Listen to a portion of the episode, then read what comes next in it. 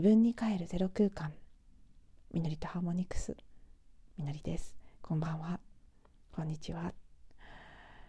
えー、今日はとても遅い時間からの録音になってしまいまして今もう夜の10時を回ったところです。なので配信も結果的に遅くなってしまうと思うんですが。そして昨日はですね一昨日の夜にえー、と1つ前のエピソード896話を撮ってその後すぐにもう一つ立て続けに録音していたんですね。なので撮り終えてもいたものがあったから出せたはずなのになぜかそれを撮っていたことをなんとなく忘れ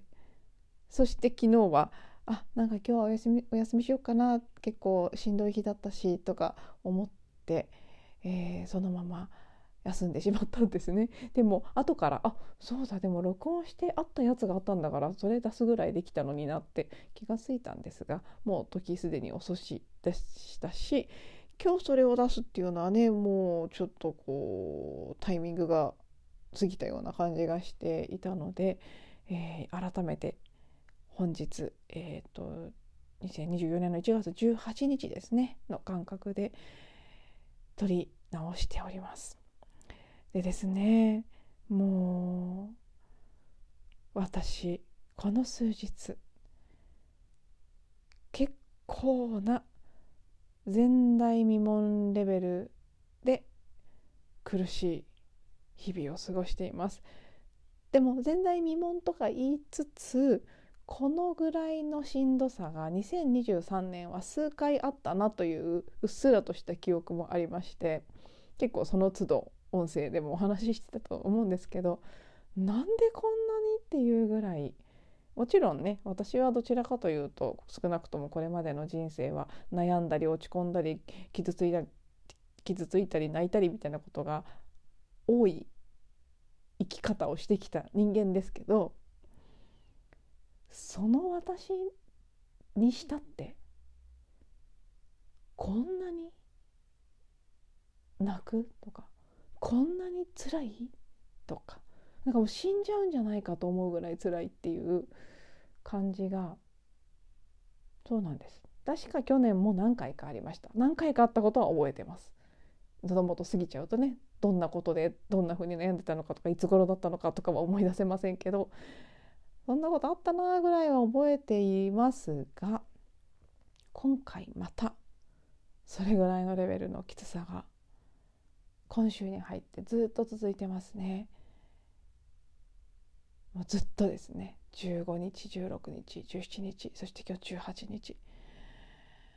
うん。えっと、そうですね。一つ前のエピソードの中でももうすでにそういう部分をお話ししていたと思うんですけど16日もきつかったのでね。であの前のエピソードでお話しした通り一日を通してずっとしんどいわけではないんです。ふっと平気になったりすごいガーッとまた波が来たりっていう感じで今日は特にですね日中は結構落ち着いてたしすごく気持ちのいい暖かい一日でしたしね。私は家族で大磯の方に出かけてすごくのどかでなんだかとても心地よいい時間を過ごせてなんとなくそこには感動がある絵だったんですけど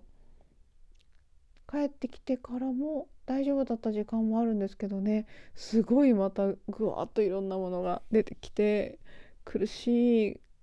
感じになった時間もあり一方でとても何でしょうね高次元のエネルギーやメッセージが入ってきて逆にその感動の涙で わーって泣いたりっていう時間もあったりとにかくまあ忙しい。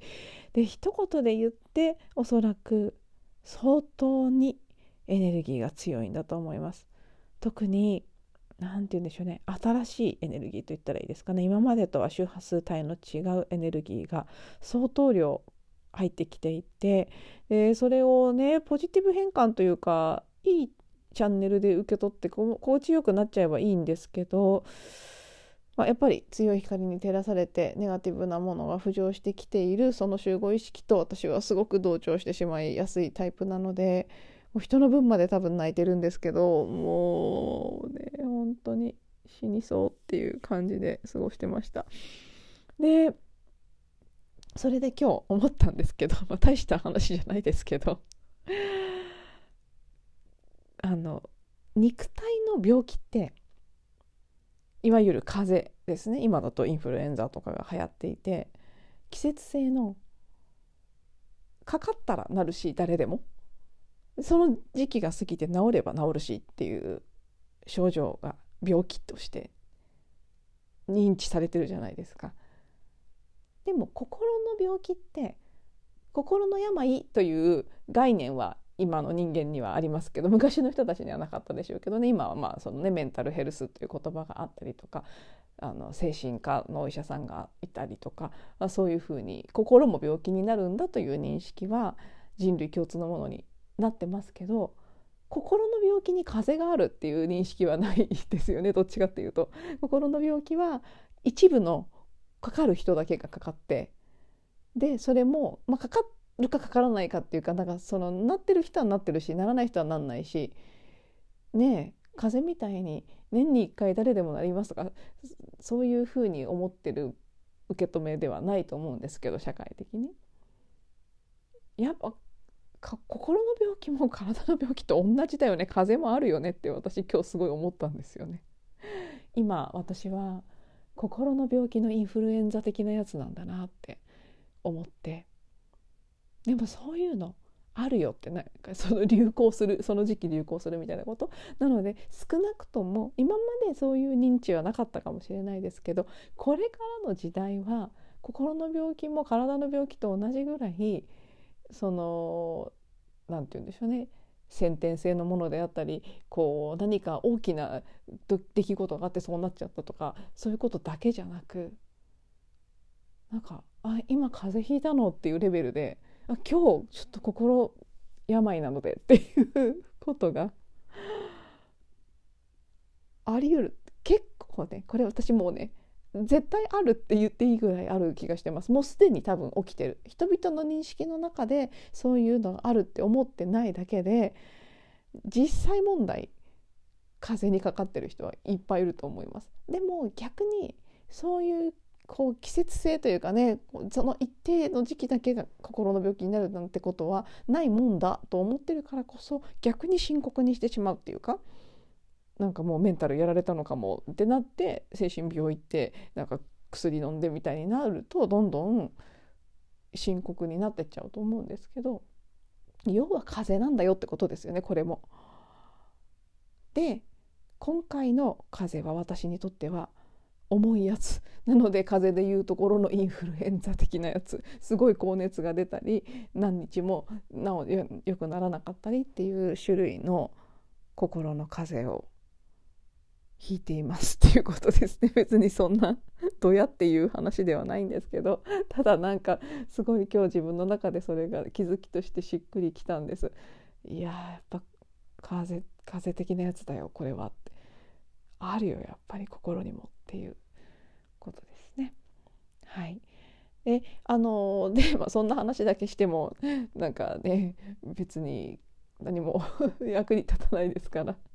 少し私なりにこの苦しい中で、えー、見えてきている今のテーマであったりなぜこの時期的なことで言ってなぜこのね風が流行ってるかどうか分かりません私が一人でなってるだけかもしれないですけどでも多分ね集合意識でも何かが起きていると思うんです。でどうしてこういう症状になるようなエネルギーが今来ているのかということの説明として自分なりになんとなくこう今のところ腑に落ちているところをいくつか、まあ、全然計画してないので本当にもう出てくるままにお話ししていこうかなと思います。でなぜ今というところでいくとこれは繰り返しにもなりますけど来週21日に来週というか今週末ですかね、えー、冥王星が水亀座入りします。でほぼ同時に太陽も水亀座入りしているので水亀座の0度でコンジャンクションするということで非常に多分インパクトの大きい天体の移動サインの切り替わりになるはずです。かなり大きなインパクトをもたらすですもうその直前ですからゆっくり動く星ですからね冥王星は21日に切り替わるってことはもうほぼほぼ最後のヤギ座の最後の最後のところにいるはずなんですね。であいつも言ってますけど天体がサインを切り替わる時のその境目にいる時っていうのはすごくその影響が強くなるんですよねエネルギーが濃密になるということで、まあ、多分その冥王星がヤギ座から水亀座に切り替わるそのことによる揺らぎというのが強烈に来ているっていう部分が一つ大きくあるだろうと。そしてこれはもうすでにえーと、いくつ前かちょっと私全然はっきりわからないですけど最近のエピソードの中でお話しした通り今回の冥王星水亀座入りっていうのはうん、ま、もちろんねこれ最終じゃなくてもう一回あのや秋秋頃9月ぐらいに逆行でヤギ座に戻ってで11月に正式にもう戻らない形で最後入るという形なので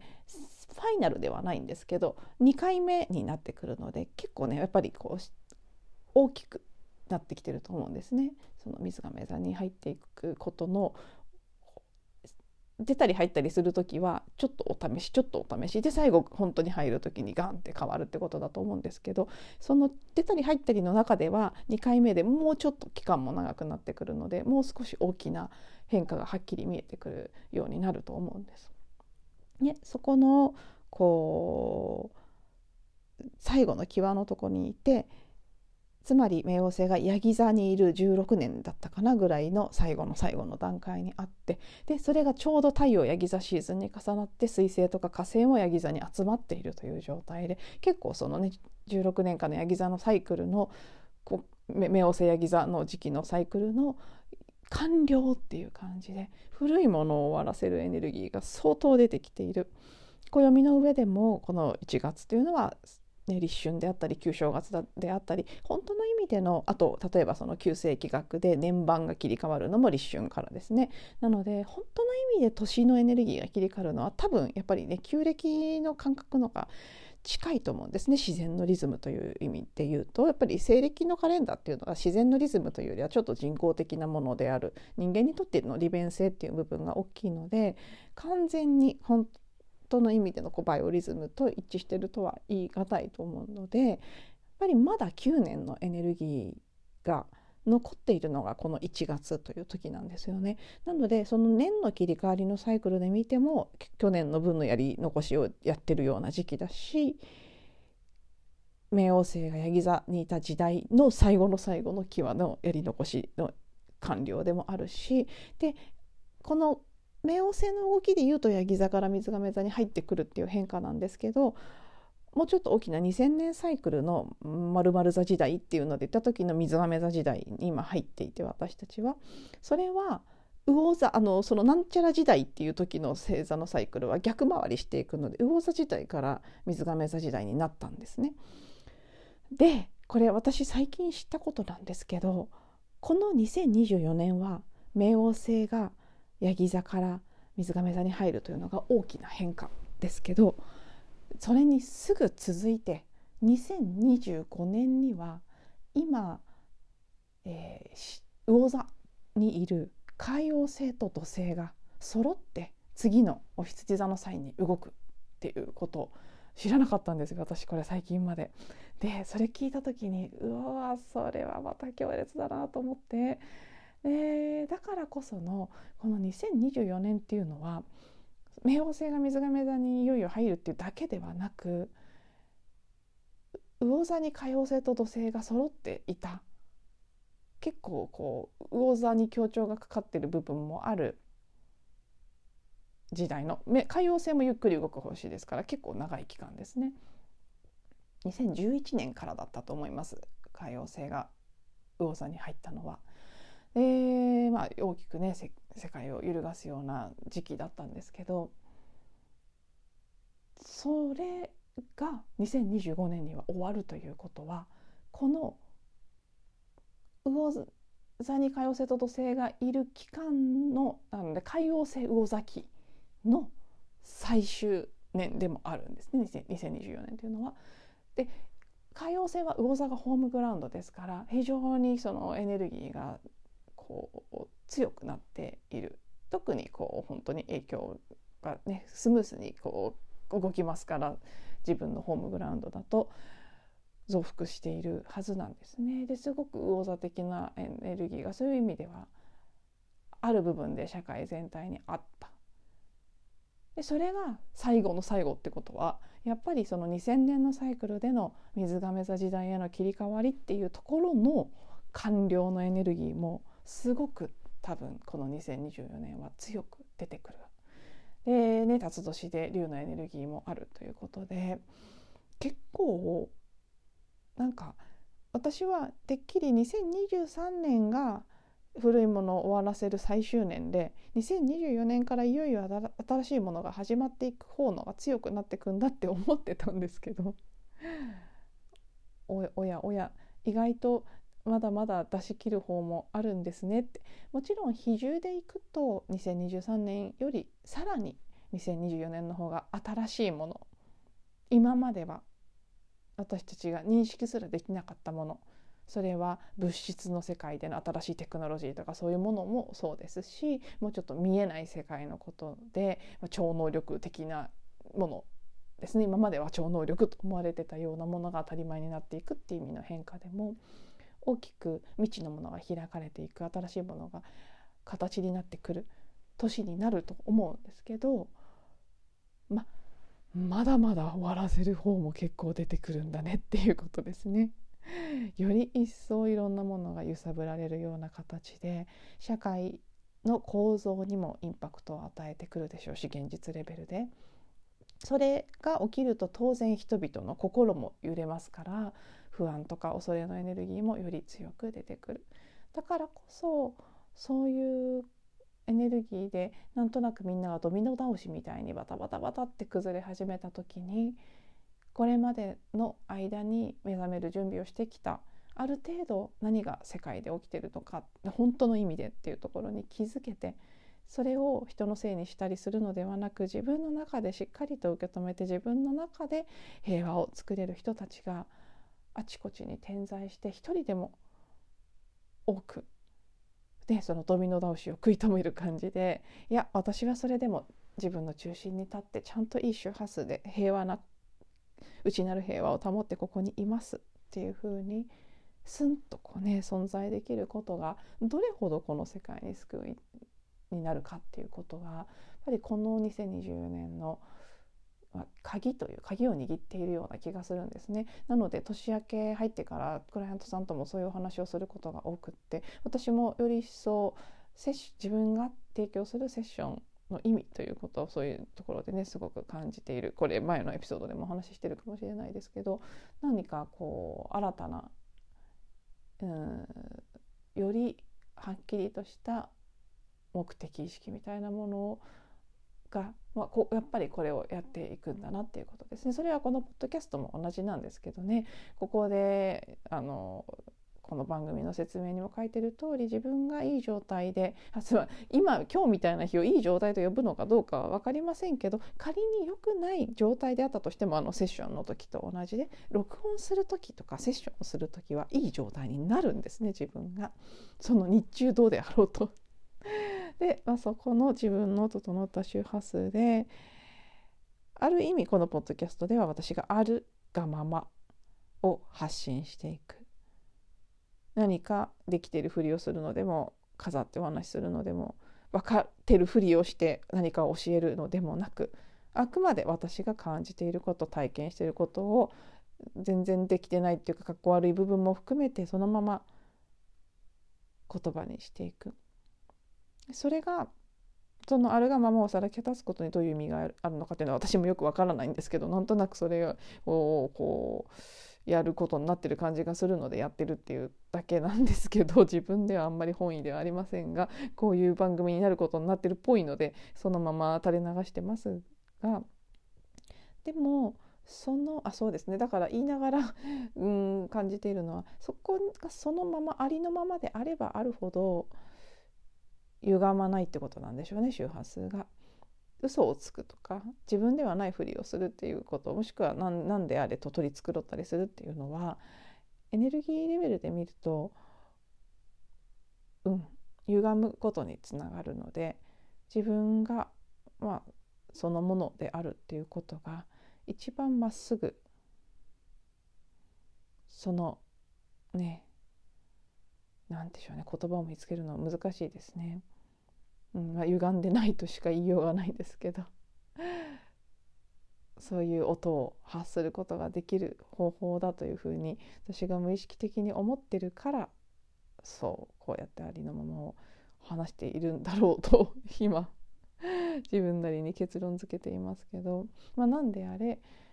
ここの場も含め全体が安定していくことのために一人でも多くの人が自分の中心にいていい音を響かせることができるっていうことが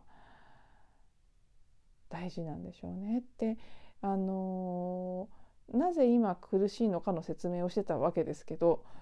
となんか飛び越えちゃって だからなんか私たちにとって今何が大事かみたいな話になってしまいましたね。まあそうそこの部分は本当は話すつもりじゃなかったんですけど もう出てきちゃったから しょうがないっていう感じでで、まあ、なぜ今こういうのかっていうところにちょっと戻していくとそうそんなねいろいろな背景が重なって今が終わりの時だということででも同時にやっぱり始まりの時でもあってもう始まってもいるんですね。終わらせるまだこう私もね古いネガティブなエネルギーの残骸みたいなものがすごくたくさんあっても私の中にあるのか集合意識にあるものを拾ってきてるのか分かりませんけど、まあ、とにかく私からは出てきているんですね。なのですごいせっせとせっせと本当にもう身を粉にして浄化してる感じがするんですけど方でやっぱりすごく始まっている。ある意味ではその残骸は出てきてますけど次元のその世界線的なものの切り替わりっていう意味でいくともう変わっちゃってるんですよね。えー、実はあの1月15日にあ時々お話ししてるオーラソーマというねイギリスで作られてる色のボトルを使ってやるまあ、セラピーのようなものがあるんですけどそれの学長現在の学長さんが緊急世界同時一斉瞑想みたいなのを呼びかけたと。でその時に、えー、このね新しい次元の世界がもう始まったんだと。古い古い次元の世界を今日で終わりましたってなんか1月15日に言ったそうなんです。ちょっとちらっとしか見てないのでね細かいとこ違うかもしれないですけど、まあ、大体そういうことが私の元にも情報として入ってきていて。でその日に確か日本で火球がたくさん見られたということがあって。ねなんか残念だったなってあの日もう1時間早く海に行ってたら私があの音声の中で富士山にかかった雲が黒から白に急に変わってびっくりしたっていう話をした日なんですけどあの、ね、いつまでも波に乗らないサーファーさんを私はずっと見てたってあの日明け方ぐらいに見に行ってたらばっちり火球見えたはずなんですよあの通った位置を聞く限り。ね、それは残念でしたけど、まあ、あの日にそういうあの日だけじゃなく前後何日かあったみたいですけど火球が見られていたり、まあ、とにかく大きな変化が起きているっていうことはうんまああちこちから感じられていてでその、まあ、新しい次元が始まってそので火球が飛んできたりなんか不思議な現象も起きていていろんな意味で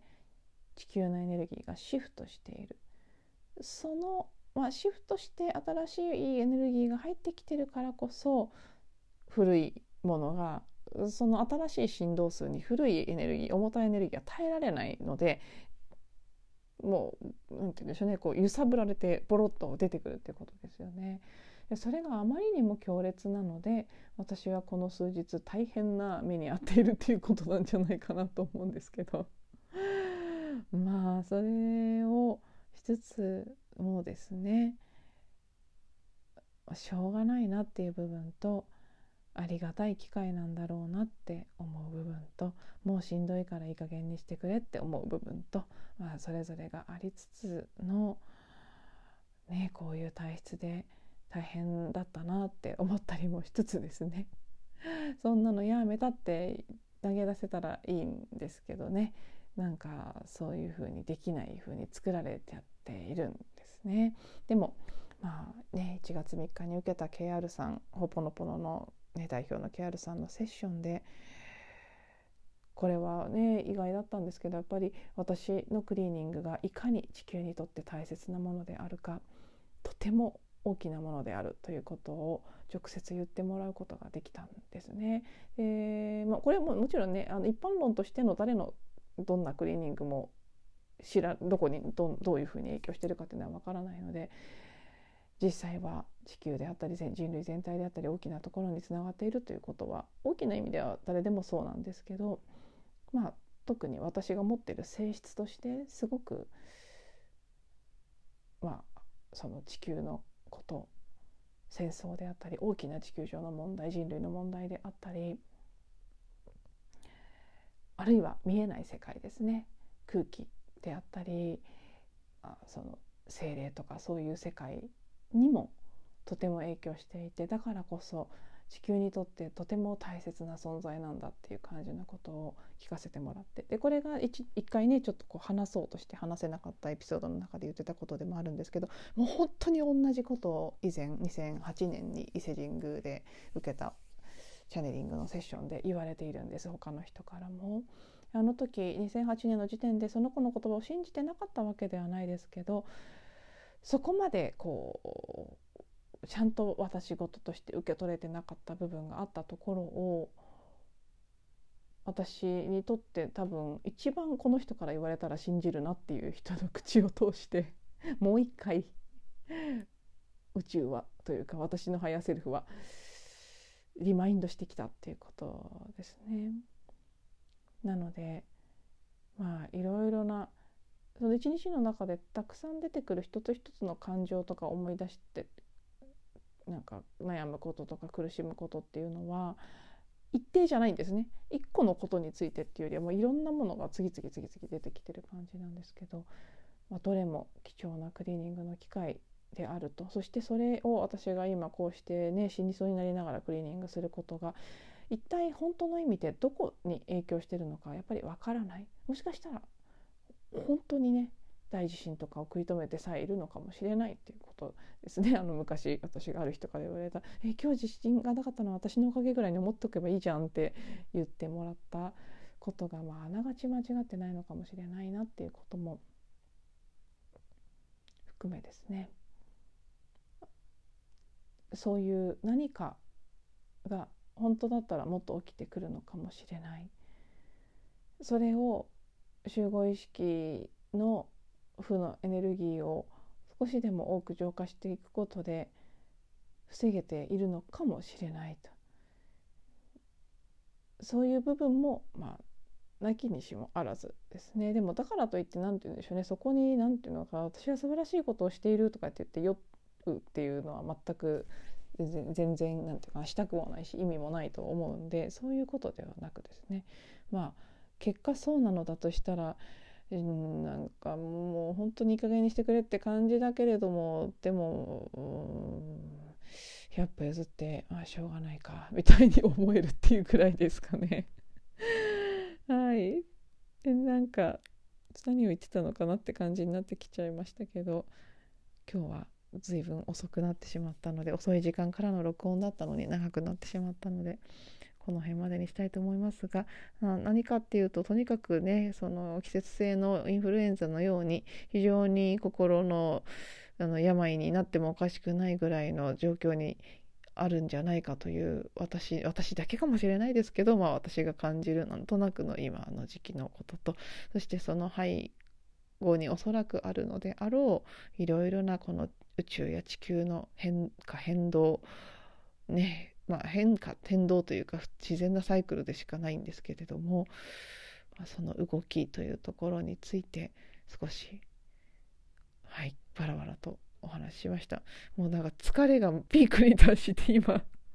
すごい疲れてたところにこんなに長く喋ってしまったのでもうなんかぐだっとしながらの締めになっていますが最後まで聞いていただいてありがとうございます。また次のエピソードでお会いしましょう。